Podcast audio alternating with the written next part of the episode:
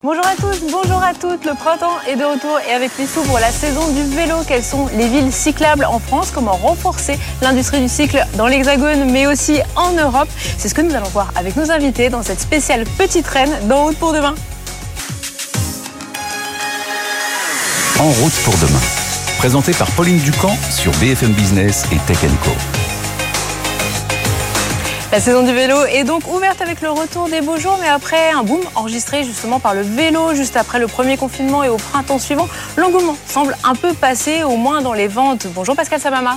Bonjour Pauline. Journaliste BFM Business. Alors comment se porte ce marché du vélo en 2023 alors en attendant d'avoir les chiffres officiels de l'Observatoire du cycle, hein, qui vont arriver, euh, qui vont arriver très vite, euh, on peut on peut se douter quand même que l'engouement qu'il y a eu dans les années 2000, 2020 et 2021 est un peu retombé. C'est la fièvre du vélo qui est un peu retombée. Ces deux dernières années, les fabricants ont fait un stock de pièces détachées, un stock de de composants parce qu'il y avait une grosse pénurie. Ils ont fait de très grosses commandes de composants pour satisfaire à la fois la forte demande, pour euh, pour ne pas être soumis à la hausse de prix, pour ne pas être soumis à la hausse des prix du transport. Bref, ils ont suffisamment de composants pour pouvoir produire et bien plus qui pourraient, qui pourraient le faire. Oui, et puis en plus, la concurrence, elle est de plus en plus rude. Il y a de plus en plus de fabricants de vélos.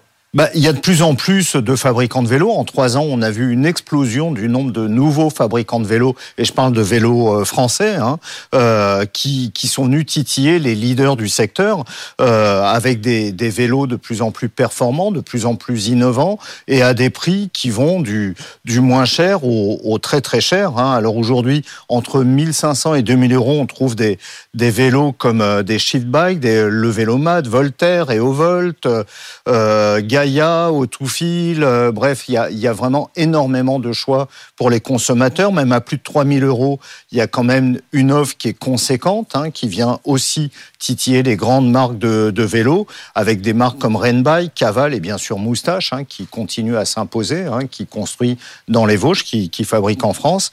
Il y en a qui ont eu un peu moins de chance, et je pense bien sûr à Colline, qui, qui avait fabriqué un vélo fait main, qu'il vendait presque 8000 euros. Et là, euh, apparemment, le marché n'a pas, a pas accepté un vélo si cher. En tout cas, ils n'ont pas les, trouvé les financements pour leur survie. Et du coup, justement, face à ces offres, comment réagissent les, les grands du cycle et puis aussi comment s'en sortent surtout les nouvelles startups qui sont arrivées?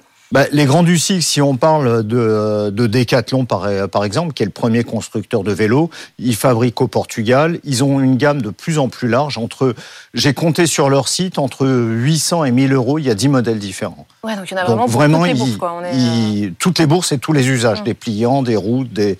bref, euh, ils ont même des vélos de plus en plus chers. Ils montent jusqu'à 5 6 000 euros. Donc, ils essayent de couvrir toute la gamme de prix pour laisser passer euh, personne. Et les startups comme Cowboy, Van Moof ou même Angel, Angel Bike, on avait reçu bah, Ou même Angel. Bike. Alors eux, ils sont pris le tsunami des, des, nouveaux, des nouvelles marques de vélos, des nouveaux fabricants français de vélos.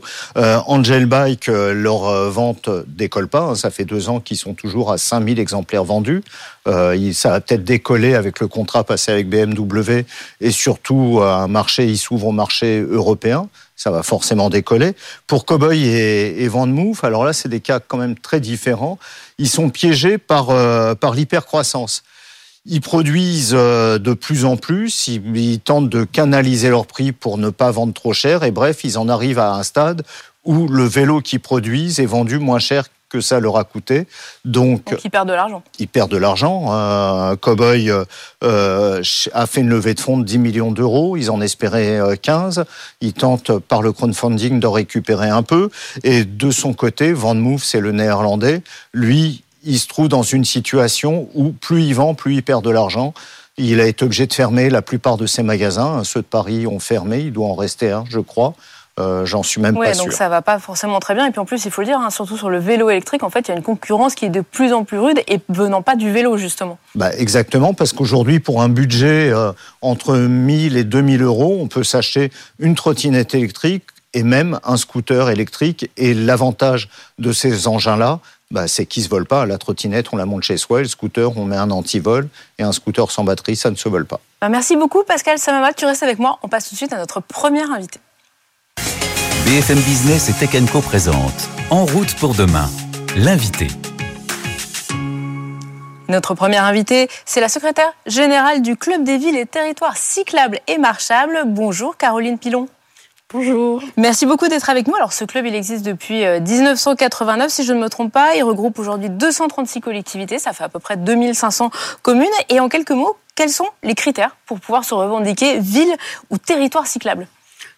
Il faut adhérer à l'association. En fait, euh, on, réunit des, collectivités de toutes les strates, des communes, des intercommunalités, des départements, des régions, qui décident d'afficher et de s'engager dans une politique cyclable pour leurs concitoyens. Et puis on a rajouté marchable. Donc ce sont des collectivités qui s'engagent pour l'ensemble des mobilités actives en fait. Alors depuis le début euh, de la pandémie, hein, je suppose que les adhésions ont dû euh, croître puisque bon, il y a des aménagements vélo qui ont fleuri à peu près dans de nombreuses villes. Alors d'abord temporaire et puis qui se pérennisent petit à petit. Est-ce qu'aujourd'hui on peut dire que la France c'est un grand pays du vélo en termes d'infrastructure au niveau de ce que peuvent être, je pense à l'Allemagne, au Danemark, aux Pays-Bas?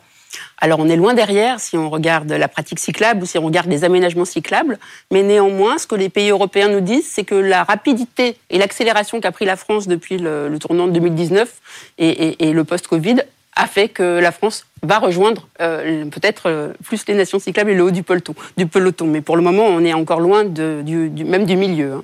Et là, on, en parlait avec, euh, avec Pascal hein, au début de notre, notre émission. C'est vrai qu'en même en préparant l'émission, on s'est dit, bon, il y a une volonté des pouvoirs publics toujours de faire en sorte que justement la France rejoigne ces grands pays mhm. européens du vélo.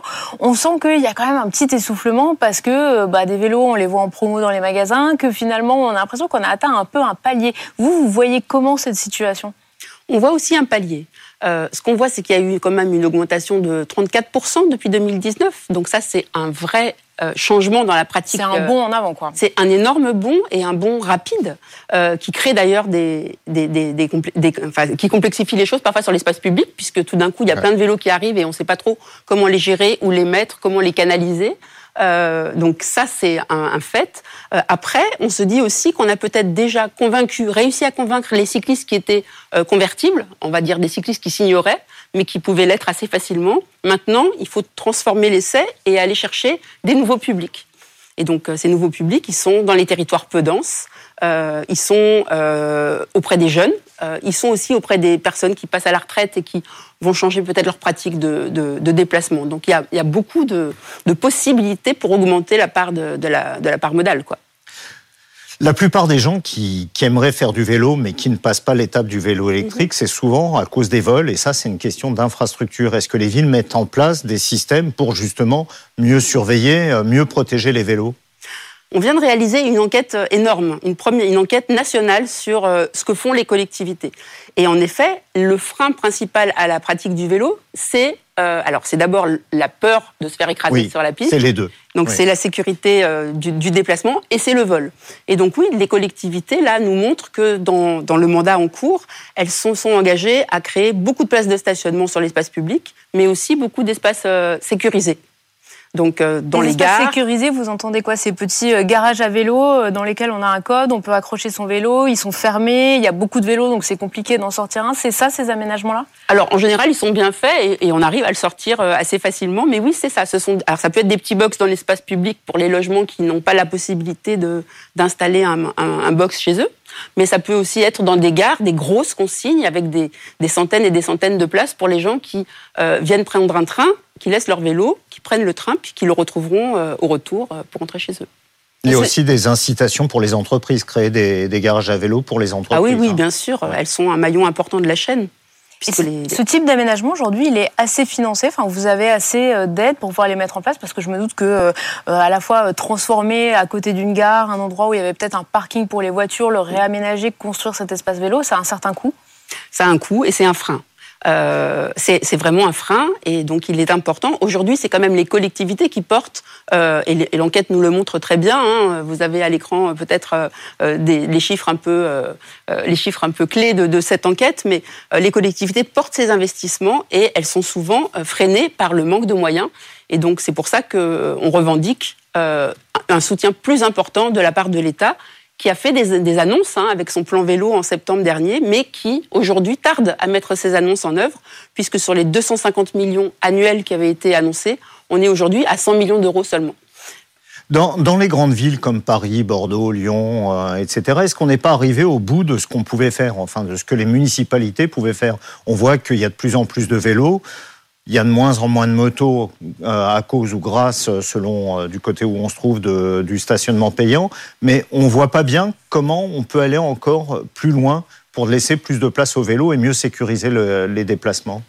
Alors, les associations cyclistes nous le disent, hein, il y a, même dans les métropoles, il y a souvent des marches de manœuvre encore à, enclencher. Certaines sont plus avancées que d'autres, mais globalement, euh, il y a beaucoup qui a été fait. Ce qui, les gros, le gros enjeu aujourd'hui, c'est le lien avec les communes périphériques. C'est-à-dire que ces métropoles, elles représentent à la fois le centre, mais aussi toutes les communes autour. Et là, il y a un vrai enjeu à permettre de franchir des périphériques, des, des, des, des contournements, etc. Donc là, ce sont des gros travaux d'investissement pour franchir, euh, euh, pour améliorer la circulation dans un tunnel ou pour franchir une voie ferrée et autres. Donc c'est là que ce sont les Mais enjeux dans de des villes qui ont moins de moyens. Et dans des villes qui ont moins de moyens. Donc c'est pour ça que la métropole peut vraiment être un moteur pour entraîner un territoire, euh, bah, tout le territoire de la métropole et, ça, et pas seulement le centre. Ouais. Dernière question, euh, Catherine Pilon, il y a une ville ou un territoire que vous pouvez donner en exemple pour dire, bah là franchement, euh, ce modèle-là, si on pouvait le, le dupliquer dans beaucoup de villes, on avancerait et on permettrait à plus de gens de faire du vélo?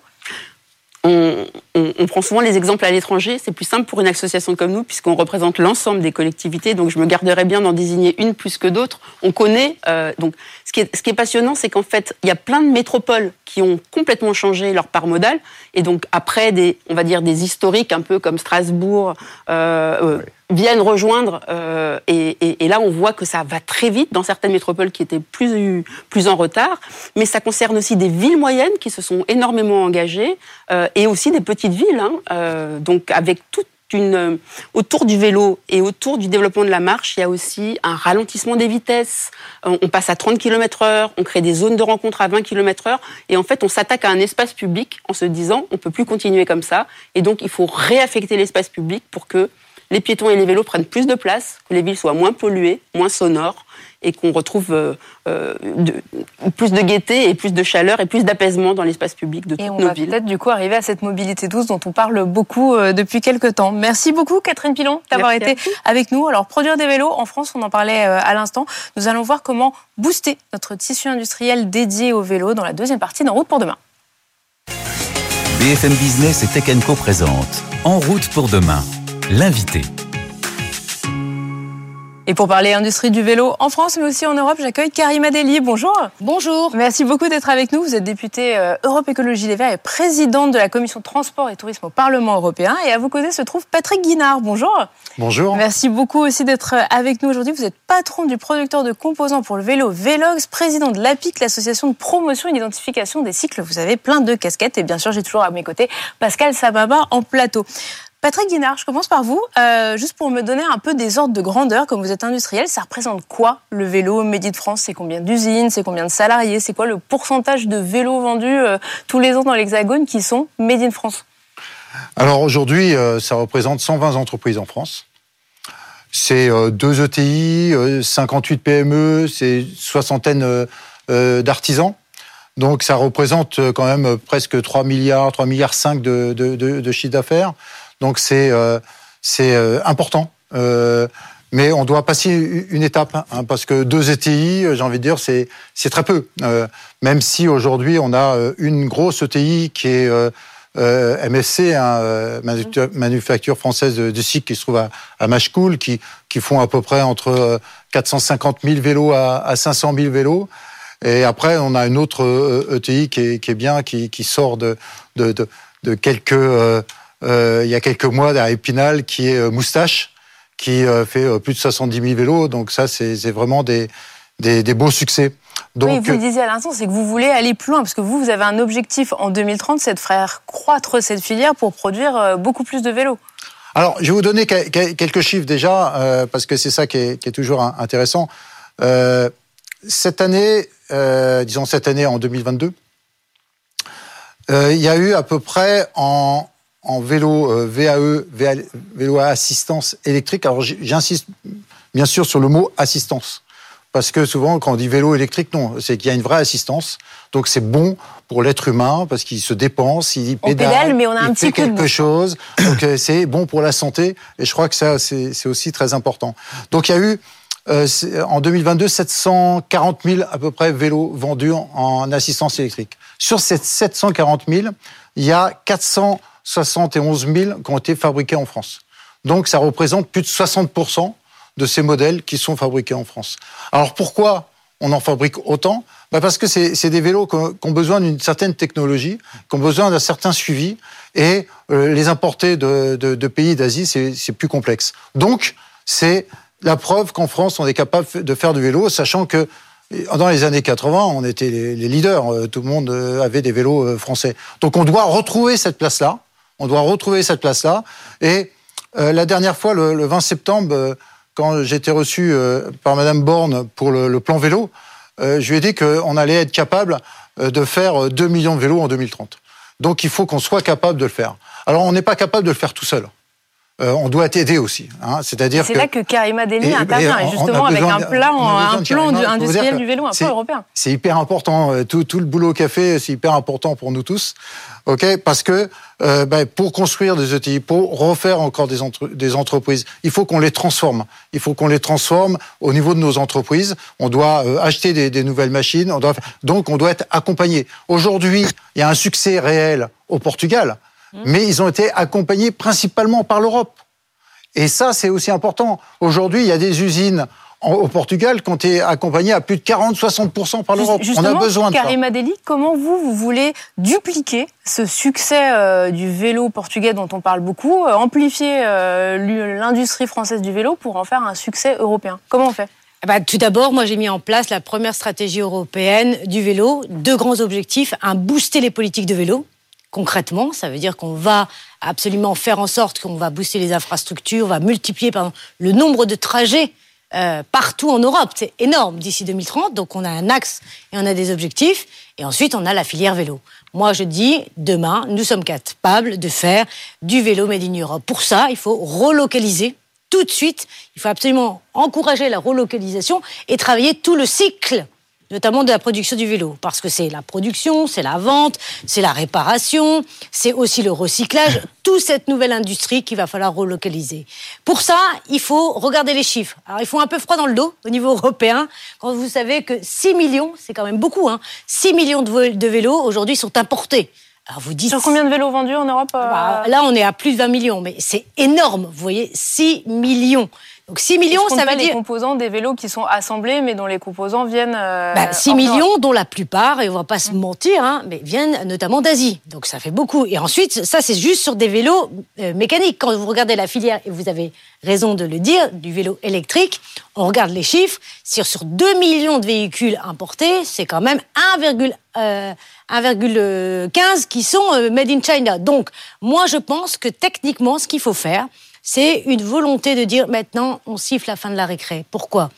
Parce que des vélos made in China, aujourd'hui, il n'y a pas le dumping social qu'on prend en compte, il n'y a pas le dumping notamment environnemental, et surtout, c'est qu'on sait créer des filières au niveau européen. Quand c'est bon pour le climat, le vélo, c'est bon pour l'emploi. Donc, c'est maintenant qu'il faut investir, et c'est tout le rôle, notamment de notre stratégie, qui, pour la première fois, il faut le savoir, a été portée par le Parlement européen, qui est aussi co-signé par la Commission européenne et donc elle, là, avant la, avant l'été, sera souligné, soutenu par l'ensemble des États membres. C'est-à-dire que derrière, bah, il y aura des financements, mais il y aura une réglementation aussi, parce qu'on ne peut pas faire du vélo n'importe comment. Et là aussi, un vélo sécurisé, bah, c'est des infrastructures aussi, des, des, infrastructures sécurisées. Voilà. Pascal Samama. Alors il y a plein de choses quand même. Il y a ce qu'on veut et il y a ce qu'on peut relocaliser la filière vélo, oui, c'est possible, mais en partie. Parce que comment est-ce que vous allez convaincre des industriels comme Shimano, par exemple, qui est le géant mondial du composant, de venir installer des usines de production, euh, je dis même pas en France parce que ça l'intéressera même pas, mais, quelque part en Europe, ils ont des petits sites de production, mais venir faire en Europe ce qu'ils font en Asie, euh, ça me semble difficile. Comment vous pouvez convaincre des industriels de, cette taille-là? Ben, la question, c'est que l'Europe est, c'est le plus grand marché au monde. Et donc c'est là où tout se passe réellement. Donc la volonté aussi, c'est de nous, notre capacité à développer, et je vous le dis, hein, les compétences et savoir-faire, parce que nous savons le faire aujourd'hui au niveau européen. La véritable question, ça va être sur notamment les prix. Donc, comment nous allons trouver les moyens d'action et de levier pour faire en sorte que ce vélo de demain soit accessible? Parce que à l'autre bout de la ah Terre. Pourquoi aujourd'hui c'est à bout de la terre? Parce qu'il y a vraiment, je le redis, hein, mais toute la question du dumping social et du dumping environnemental qui n'est absolument pas pris en compte. Et la deuxième chose qu'il faut euh, voir euh, de manière assez certaine, c'est que les leviers d'action n'ont pas été à la hauteur des États membres. On a les comme ça, mais comment se fait-il qu'un vélo made in China c'est 200 euros? Bah, bah, c'est ce que j'allais vous dire. Comment ça se fait-il qu'un vélo made in China soit dix fois moins cher quasi qu'un vélo qui, a été fabriqué à 200 km de chez moi. Eh ben, c'est la raison pour laquelle, avec la Commission européenne, et je tiens à, dire à Monsieur Thierry Breton, qui est notre commissaire en charge du marché intérieur, il est grand temps de sortir une feuille de route du, euh, du Made in Europe. Et c'est là où ça devient intéressant. Pourquoi? Parce que tous les leviers d'action, je pense notamment à la TVA, qui est un grand levier d'action, notamment sur l'achat, la production. Mais la TVA doit être beaucoup moins chère que notamment euh, euh, des prix autres pour pouvoir. Ça fait quoi? Ça fait, on imagine une TVA à quoi? À 10%, à 5% sur des. J'espère qu'elle sera, sera j'espère qu'elle sera la plus basse possible, mais surtout c'est qu'il faut organiser le secteur. Parce qu'aujourd'hui, ce qui vient un petit peu, c'est un peu déroutant. Hein L'Europe vient bousculer deux industries. La première industrie, on l'a vu, c'est l'industrie automobile, de la sortie des véhicules thermiques, où on voit que c'est 150 ans où on tourne la page, et la nouvelle industrie, qui est reconnu, c'est le vélo comme mode de transport. C'est incroyable ce qui est en train de se passer. Mais alors, si j'écoutais Patrick Guinard tout à l'heure, lui, ce qu'il a l'air de hmm nous dire, c'est en fait, on a des industriels, on a besoin de financement. Il faut que vous nous aidiez. Et du coup, il y a un plan de financement qui va avec. Euh... C'est la, la raison pour laquelle, d'abord, on se donne des objectifs. Parce qu'il faut savoir que quand c'est bon pour le climat, c'est bon pour l'emploi. Lorsqu'on nous nous disons que la feuille de route d'ici 2030, Aujourd'hui, l'écosystème vélo en Europe, c'est un million d'emplois. Si on tient une bonne trajectoire, ce sera 2 millions d'emplois d'ici 2030. Vous voyez Alors, Tout ça sera accompagné. Comment on fait pour former 2 millions de personnes Il y a, je crois, euh, trois écoles euh, qui forment une soixantaine de personnes chaque, chacune en France. Comment on fait pour former tant de gens en France, euh, tant de professionnels du vélo? Alors, c'est assez simple. Vous savez, on a ce qu'on appelle des régions. Les régions en France ont cette, euh, ont cette capacité et cette compétence de financer des formations professionnelles. Au lieu de financer, moi je le vois un petit peu parce que je suis dans la région des Hauts-de-France, je vois des programmes qui n'ont aucun sens. Les filières, si on peut déjà prendre 10% des moyens des régions pour aller les injecter dans des filières d'avenir, notamment la question du vélo, je ne parle pas des transports en général, parce que là, je peux vous dire le nombre de conducteurs de train, etc., qui nous manquent, mais sur le vélo, ce serait incroyable. Donc on forme sur ça. La deuxième chose, qui moi me semble importante, c'est les infrastructures. Pourquoi? Parce que une infrastructure sécurisée, c'est plus notamment de gens à vélo. Mais pour ça, il faut que les gens arrêtent d'avoir peur sur la route. et le grand problème en France, euh, c'est que les gens ont peur d'aller euh, sur la route. Je peux aborder juste un petit sujet qui fâche. Ils ont peut-être peur parce qu'ils sont peut-être pas à l'aise sur la voie publique, parce qu'ils n'ont pas la formation. On se rend compte que de moins en moins de gens passent le permis de conduire et donc passent le code forcément. Et on retrouve sur la route à vélo un tas de gens qui n'ont aucune notion de la circulation en ville. Est-ce qu'il sera question un jour de former les cyclistes? Je ne parle pas d'obliger, on ne va pas rentrer dans ces trucs-là, mm. mais, mais de proposer des formations pour apprendre à, à circuler en ville à vélo. Écoutez, il y a plein d'associations formidables en France qui accompagne les citoyens pour apprendre à faire du vélo. Maintenant, ça doit devenir un peu notre ADN. Vous savez, quand on a 6-7 ans, je disais tout à l'heure dans les coulisses ça, quand on a 6-7 ans, la première chose qu'on fait en France, quand on est petit, c'est apprendre à nager. On va à la piscine avec l'école et on apprend à nager. vous voyez? Et bien là, ça devrait être pareil. Dès l'école, on devrait tous savoir, notamment, bah, rouler à vélo. Et ensuite, toutes les personnes qui aujourd'hui ont peur sur la route, on devrait avoir des formations exprès pour elles. Donc ça, il faut les accompagner. Mais il n'y a pas de secret à avoir. Patrick on ne peut pas faire du vélo si on n'a pas besoin peur, de, vous avez besoin de quoi, vous, comme industriel, pour avoir une alors, filière euh, Alors, il y, a quelque chose en place euh, en France qui est le savoir rouler quand même, hein, qui, est, qui est euh, justement pour former les enfants. Il y a aussi la remise en selle pour les pour les seniors, parce que ça, il faut y penser aussi. pour eux, c'est aussi important. Après, dans le cadre industriel, j'ai envie de dire, nous, euh, on est en train de s'organiser au niveau de la, filière économique vélo. Alors je parle de filière économique vélo. Hein, ça, ça reprend tous les discours. Mm. Pourquoi filière économique et non filière industrielle?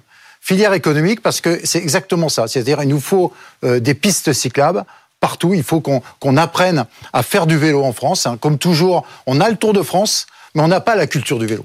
Donc il faut déjà, la première chose, c'est avoir cette culture vélo. Et cette culture du vélo, elle vient directement aux enfants.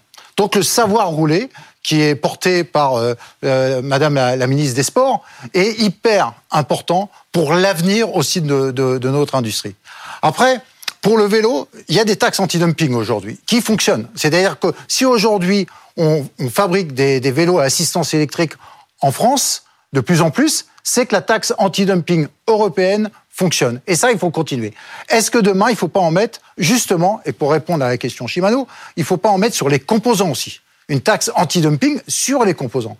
Pour justement faciliter une personne comme moi qui fabrique euh, des pédaliers, des plateaux, c'est-à-dire j'ai un peu quelque part un concurrent de, de, de, Shimano, ben, faut pas dire Shimano, ils veulent pas venir, ils viennent pas. Mais maintenant, donnez-nous les moyens que nous, on soit des vrais concurrents de Shimano. Avant, à une époque, pour les anciens comme moi, il y avait Campagnolo. Je ne sais pas si vous vous souvenez, mais il y avait Campagnolo qui était le concurrent de Shimano réel. Et maintenant, mais ils ont disparu parce que bah, les Japonais ont été beaucoup plus forts. On sent Maintenant, votre, on doit le faire. On sent votre enthousiasme, donc on le voit finalement, c'est il faut partir des infrastructures, il faut avoir une culture vélo pour pouvoir monter une filière économique. Alors on pourrait en parler pendant des heures, le temps nous manque déjà. Merci beaucoup d'avoir été avec nous sur ce plateau. Ce numéro spécial vélo dans Route pour demain s'achève déjà. Merci à tous de nous avoir suivis le week-end sur BFM Business et toute la semaine sur Tech Co.